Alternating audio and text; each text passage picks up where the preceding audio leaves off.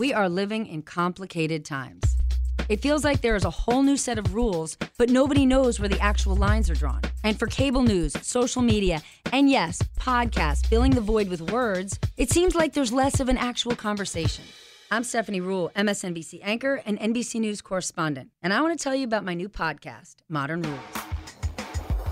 On this season of Modern Rules, I'm going to be spending time unpacking the hairiest of today's topics, from privilege and political correctness to Me Too, masculinity, and moral leadership. I've had some of the smartest, most thoughtful people I know join me in real candid conversations. People like my friend Questlove, who joins me to discuss political correctness and masculinity.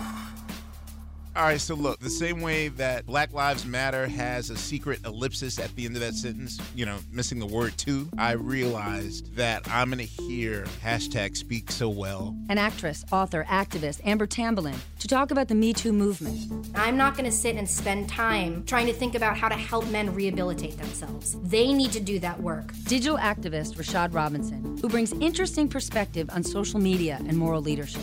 Had the white woman not exposed it, we would have never actually even had the story where Howard Schultz had had to go on air and talk about it. He was forced to do the right thing.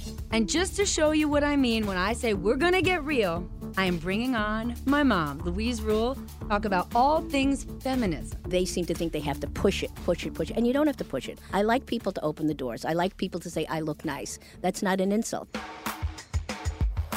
For the next eight weeks, we are going to get into topics that are not always comfortable, but they are always compelling. I hope you'll join me this season for Modern Rules.